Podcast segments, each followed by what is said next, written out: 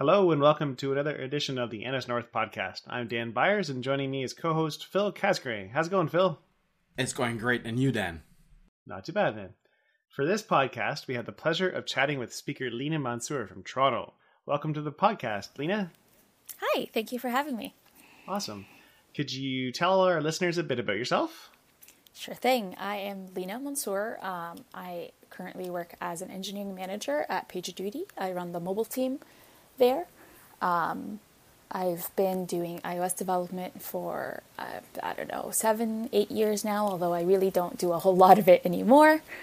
Um, and yeah, I'm just super excited to be part of NS North. They came, uh, it's one of my favorite conferences actually. Um, oh, and very good. NS North and, and, Singleton, I think, are my favorite two so far.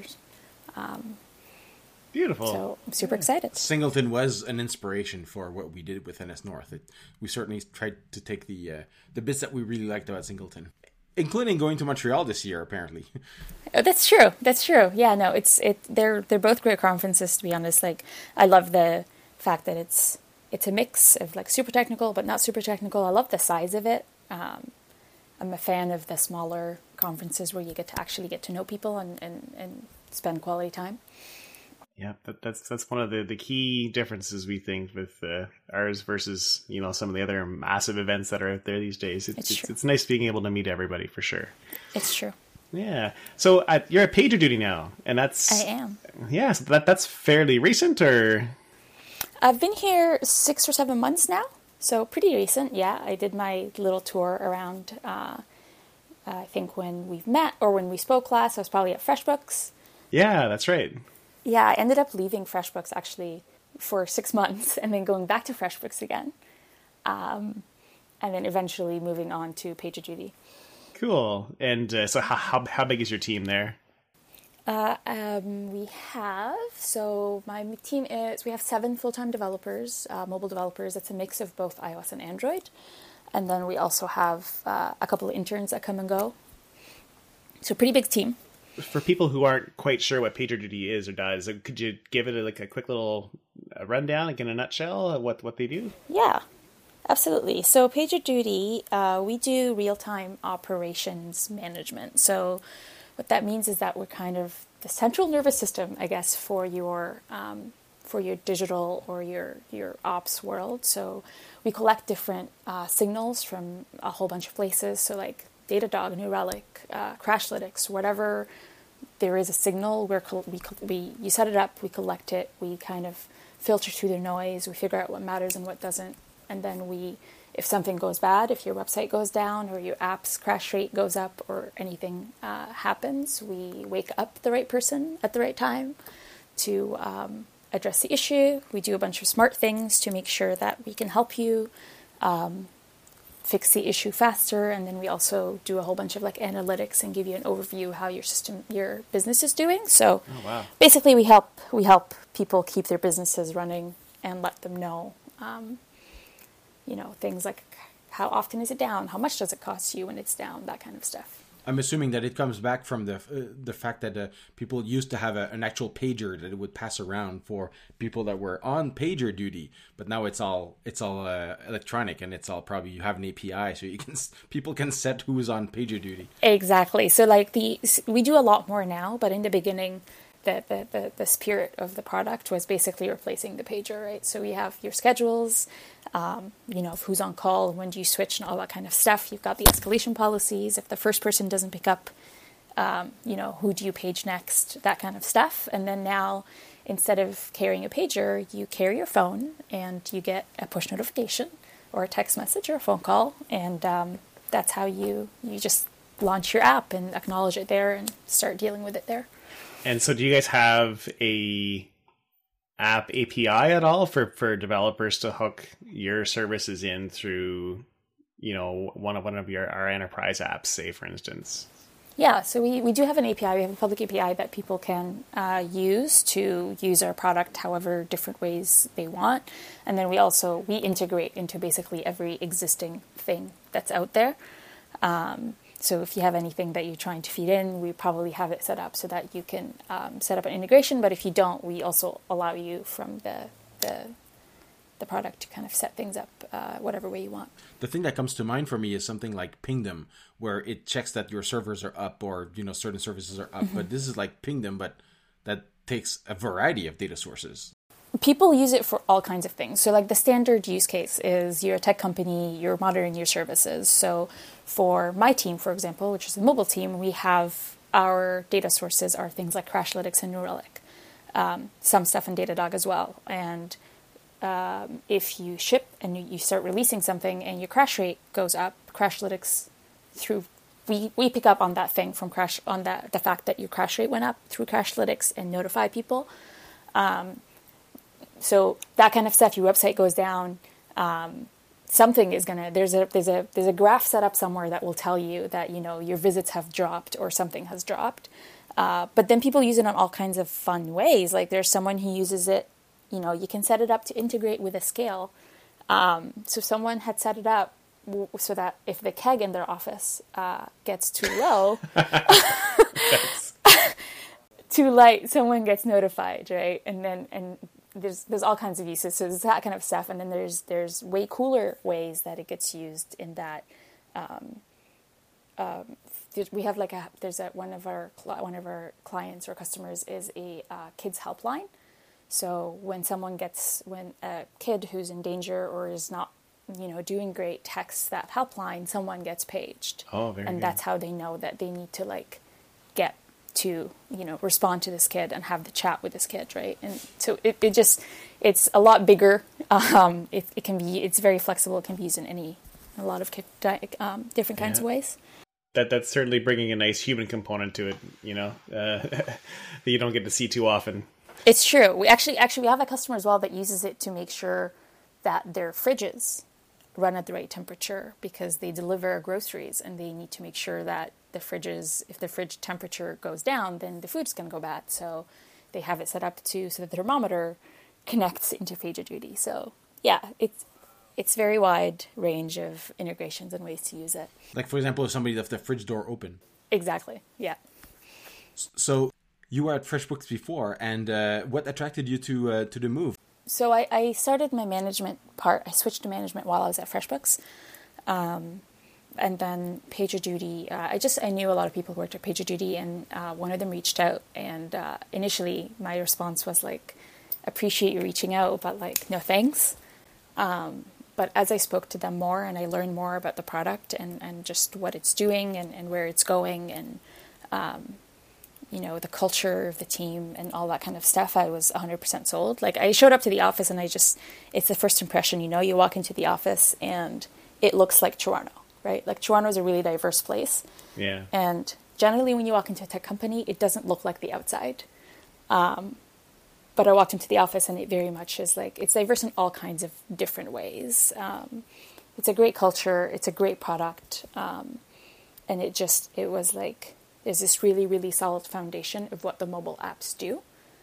And the challenge now is where to go next. And that's a really cool challenge to take on. How old are the mobile apps? Uh, the mobile apps aren't that old. They're probably, I'm going to say, like four years or so. They started off, maybe five. They started off as like someone's hack day. Um, but it, they're, they're, they're the responders experience. So if you're on call, that's where you go first. It's the mobile app. Um, so we, figured that part out. But then what else can we do with the mobile apps is kind of where we're at. That's fantastic. So so backing up a little bit, how did you get your start in tech? Oh, um, pure. It was pure fluke. Um, 100% luck. Uh, I, you know, like we all are. I was very young when I was trying to figure out what I want to do with my life. Um, and I didn't grow up here. I grew up in Egypt, uh, and we didn't have. There's no programming classes that you can take in high school. That's not a thing. So like the the most I knew about programming is like, you know, doing HTML and CSS things for my MySpace page. That was kind of the extent of it. Oh wow. Um, so I was trying to figure out what to do, and uh, as a very stubborn uh, young kid, uh, I was very determined to not do anything that my parents do. Um, and my parents are in the medical field, and so is my sister. So I was just like, engineering it is.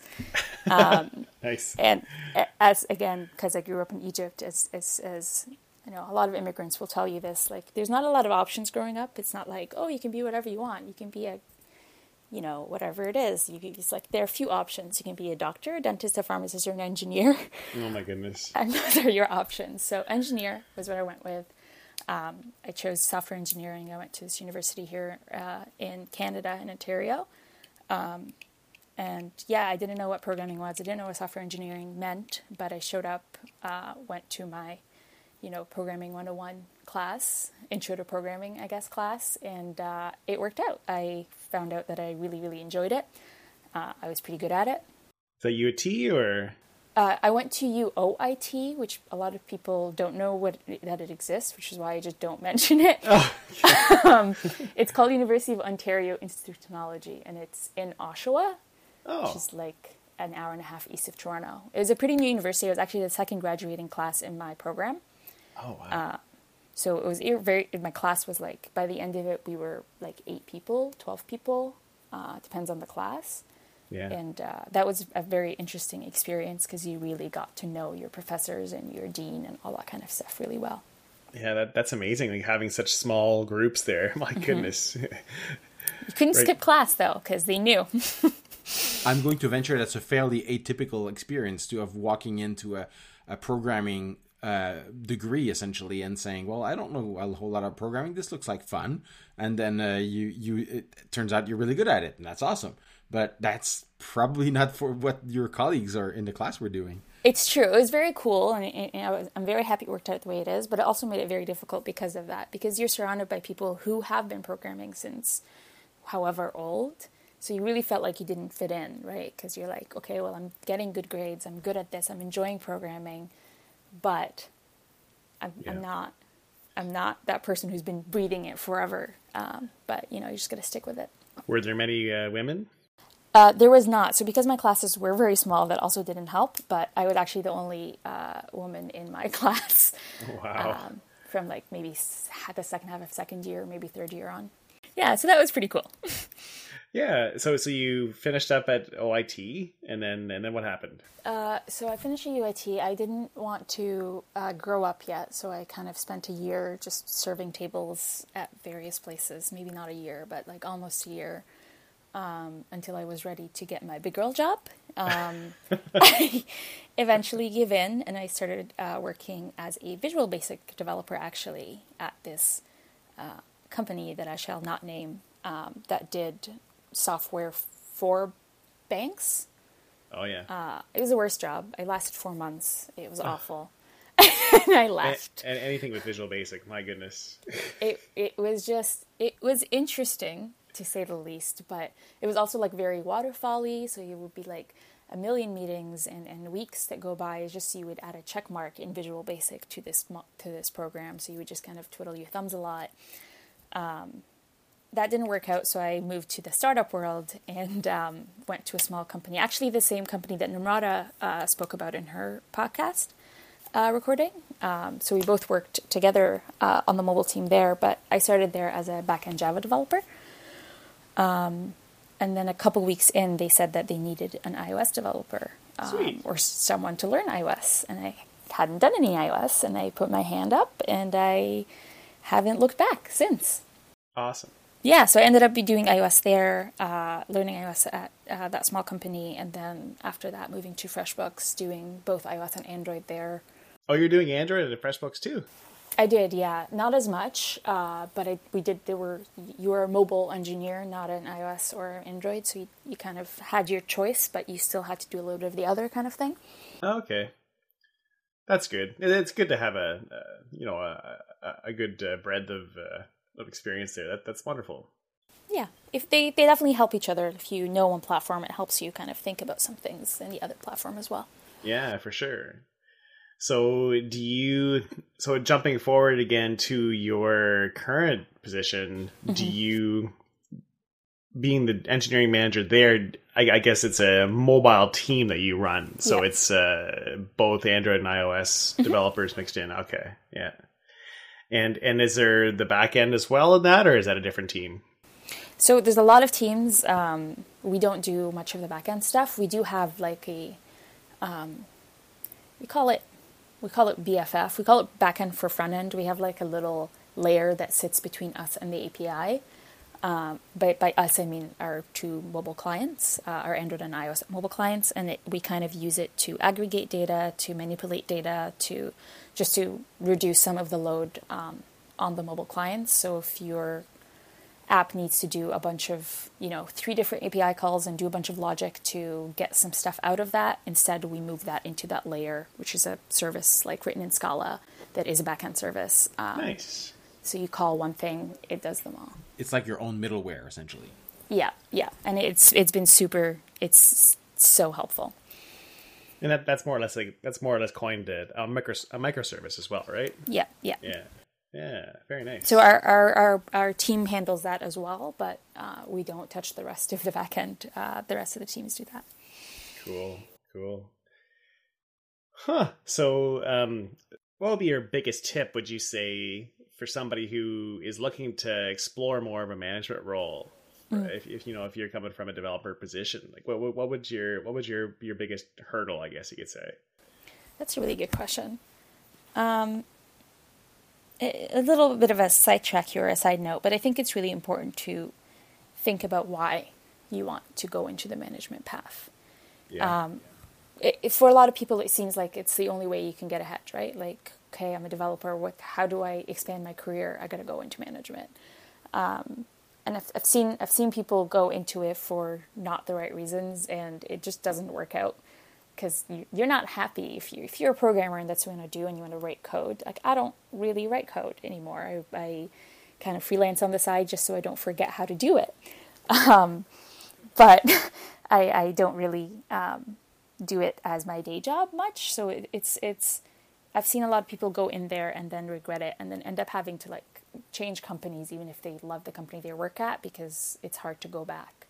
Uh, um, right. But it's it's once you know once you once you understand why I guess you want to do that and if if, if it is the right reasons um, that that my tips would be um, like as I became a manager my my biggest um, the biggest thing that helped me was having kind of a support what I call I call them a support group, but a, a support system. I had a few people who were also new at management that I met with biweekly and we sat down for an hour and we talked about some of the challenges we were having and how could you address them. And it was a very productive night. It wasn't a oh we're friends and we're gonna sit around. I mean we were friends, but we weren't gonna sit around and like complain about stuff. It's like you go in there with a problem to solve and you have five brains to try and help you solve it. Um, and that was super helpful in helping you overcome hurdles, but also in um, making you feel normal, I guess, as you, um, you know, bang around trying to figure out how to be a good manager. Yeah, because you're suddenly responsible for a bunch of humans, and humans have needs, so you have to you have to meet them. Absolutely, you know, because of how you need to present yourself and how you need to act in a professional manner. The people that have those needs, they might not necessarily understand why you're not helping them meet them, because the, the, perspective changes, right? Like, um, you know, they, they might not always assume the best thing. Um, and you got to make sure that you got to build that trust. You got to help them. You got to, you know, there's a lot of stuff to do to be a good manager and um, just having a, a, a support system um, is really the, the thing I can recommend the most. You mentioned that uh, people see management as a, a, way of career advancement because there's no doesn't seem to be any, any other way. Uh, was there another track offered, like a technical track offered for people that were wanted to move forward, or was that track simply blocked because a company can only have so many architects? mm, that's, that's, a really that's a really fair point. Um, for at FreshBooks, which is when I didn't make my switch. Um, there there was a track, there is a track, but you're right. Like there is a point where like okay, now you're kind of stuck here. Um, at PagerDuty, we have like six levels of, of developer, of technical path developer. Um, and, and senior starts at three. So you've got a lot of room there to grow with different responsibilities and that kind of stuff. And sometimes that's what you got to do, right? You got to move on to a bigger company that can have more principal developers or a company that sorely needs a principal developer or a good engineering manager. Exactly, exactly. It's it's you, you just gotta you gotta do what like we, we spend so many hours at work every week uh, of our life and you just gotta do what actually brings you joy um, yeah oh life is too short you have Exactly. no argument from me exactly Yeah, it's either either you try to progress to the next level or you either look outside the company, I guess, for something new, right? exactly and and even as like i mean don't tell uh, I mean, I have told my current employers, but don't tell some of my past employers. But sometimes, as even as a manager, as a people manager, I say that to people sometimes. It's like, you know what? Like, for you to grow, maybe this isn't the right place. Yeah. Um, and and you should we should we can we can talk and we can figure out what what would be the right place and and see if we can get you there. in general the job that you're into you want to do the best job you want to do the best work of your life at that job right so if if that starts to take a nosedive maybe it means that it's not the job for you. You're, you're absolutely right. And it doesn't mean it doesn't need to be when you're like so far ahead in your career that you don't need to that you don't know where to go. Like i've helped someone move from um, the company that they that we were at to like a an agency type thing that prioritizes a lot more of the things that they care about and they're so much happier for it and they're growing so much more because they needed that place. They needed that place where they can work on all kinds of different things and they needed that place to grow in the areas that they care about. Yeah you only live once. That's right. So, so I, I- also as your engineering manager, do you get to spearhead many new initiatives and like kind of dif- uh, drive new features that that you know that you can come up with yourselves, or like how, how do you find there's a lot of flexibility in that kind of a role? Uh, yeah, I mean, nobody tells you what the engineering manager role actually means. Uh, you just kind of kind of figure it out for yourself um, and make it what you're good at, right? Like figure out what it is, what can you contribute, and contribute that. So in within PagerDuty as an engineering manager, um, I'm responsible because we are the only mobile team. I'm basically just responsible for mobile. Um, so I have the flexibility, and autonomy, and the and the responsibility, I guess, of figuring out what that means, figuring out what mobile as a whole needs to go. So I have a, a, a really excellent counterpart in a uh, in a product manager. Uh, she's amazing, and we we work really well together. And um, so her style allows anybody in the team to like figure out what what what do we think a feature should be, and like bring that up, and and and we can make that happen. But uh, between her job and mine, it is kind of our our role to figure out what features are coming up next, what's our long term vision for the app, what's a long term vision for the team, um, all that kind of stuff. Yeah. project managers are a bit weird because uh, they interact with so many different teams that every team seems to have the tendency to discount them whereas they're probably the most important person at the nexus of all these things It's true. It's true. So when you're not um, looking after all the minions, We don't call them that, Dan. she's managing humans yeah. On my fantastic PagerDuty team, yep. When I'm Yeah, not looking, exactly. when The I'm not wonderful serving my fantastic team. Yes. um, what do, what do you like to do in your uh, spare time? Uh, what do I like to do in spare time? A lot of things. Um, so, like I said, I, I freelance uh, a little bit on the side. I um, work on an app called Revere, actually, uh, that's owned by a friend of mine that like helps you take notes about people, which I've realized the value of more when I became a manager. And it's just like little things, like if I met you and I, you know, I learned what your wife's name was, and maybe that you're learning a new hobby, and that you know you have a conference coming up. I could go into my phone and like put in like, okay, cool, Dan's wife. This is her name. Here's a new here's a note about Dan's new hobby, and here's a reminder to you know email Dan in May and ask him how the conference went. and you just need the new the new glasses from apple to show that up whenever you meet dan right Exactly. Oh yeah, that'd be perfect. Not creepy at all. um, So I, I do some of that so I can not forget my programming. Uh, I, I do a lot of um, sportsy active things. I play dodgeball, which is a real thing that adults play. wow, I, I, Yeah. I, I saw that in your profile. You're, you're right up there. It's like wow. It's, so is that that's pretty popular in Toronto? Um, it, there's, it's like a small niche community. Uh, Ah. But fun fact, there is a Team Canada for men and women, and they play against other countries. oh my goodness. Yep. I didn't even realize that. Is it played with the uh, the the same rubber ball that we had in school? The one that's that's uh, almost uh, not inflated but super bouncy. It's it's very bouncy if you hit it in the face. I don't know. I didn't grow up here, so I didn't have dodgeball in school. But but if you get hit in the face, it doesn't hurt too much.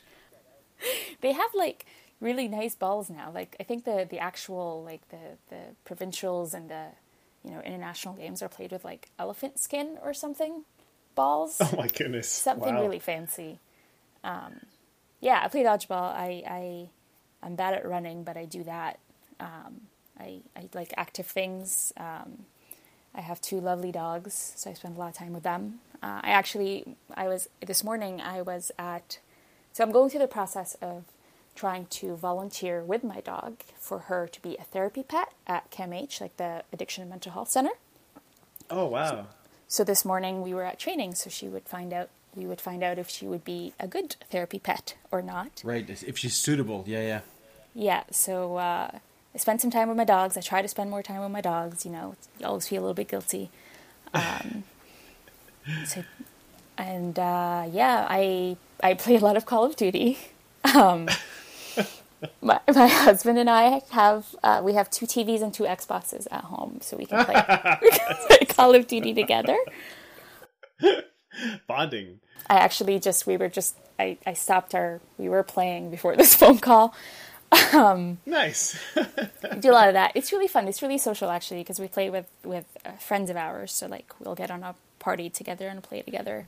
Note to self: Do not play. Do not play against uh, Leena at Call, Call of Duty. That's Yeah, that's good advice. um, other than that, I think I like my main hobby. That's what I say is like my main passion is like trying everybody else's passion. So I just try to learn new things all the time. So I'm always picking up like a new sport. Like I tried speed skating, power skating. I tried hockey because I felt like I should do that as a Canadian. You know, Yeah. Um, like I'm generally signing up for random college classes. My current thing I'm learning I'm learning um, sign language and uh, cross stitching. Oh, awesome. Yeah. Very cool. So, can you communicate in inside? I have once had a random conversation with a random person on the street. I told her I liked her hat, and she asked me if I speak sign language, and I said no, and that was the extent of the conversation. And then I told her to have a nice day.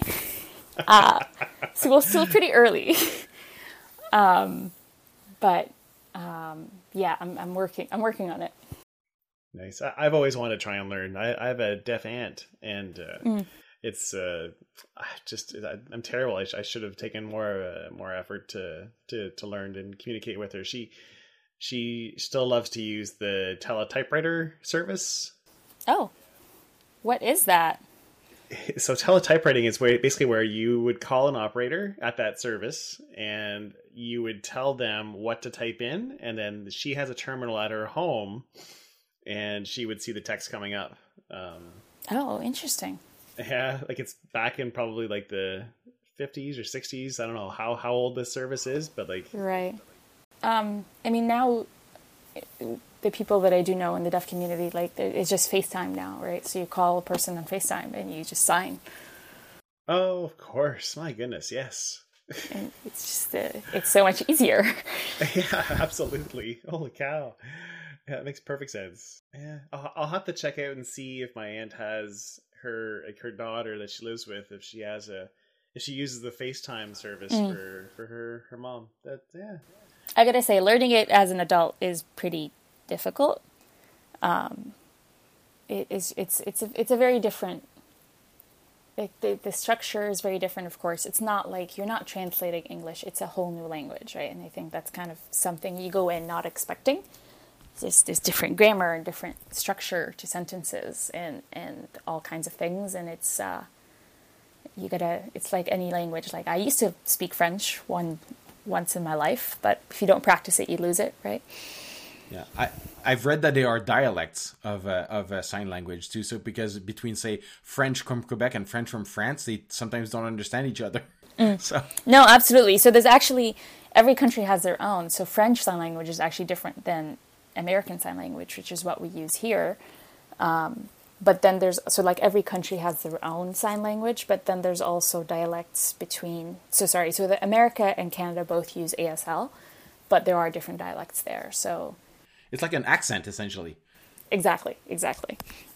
And there's there's also signs that are that are um, location based. So there are you know there's a sign for the CN Tower if you're in Toronto, but you wouldn't know what that is if you're from Quebec, for example. That kind of stuff. Or you think it's the the Space Needle in Seattle. Exactly, exactly. Well, thanks very much for joining us, Leena. Thank you. That was really fun. And uh, if you want to uh, learn more about Leena and uh, her, uh, her, maybe she'll sign for you if you ask.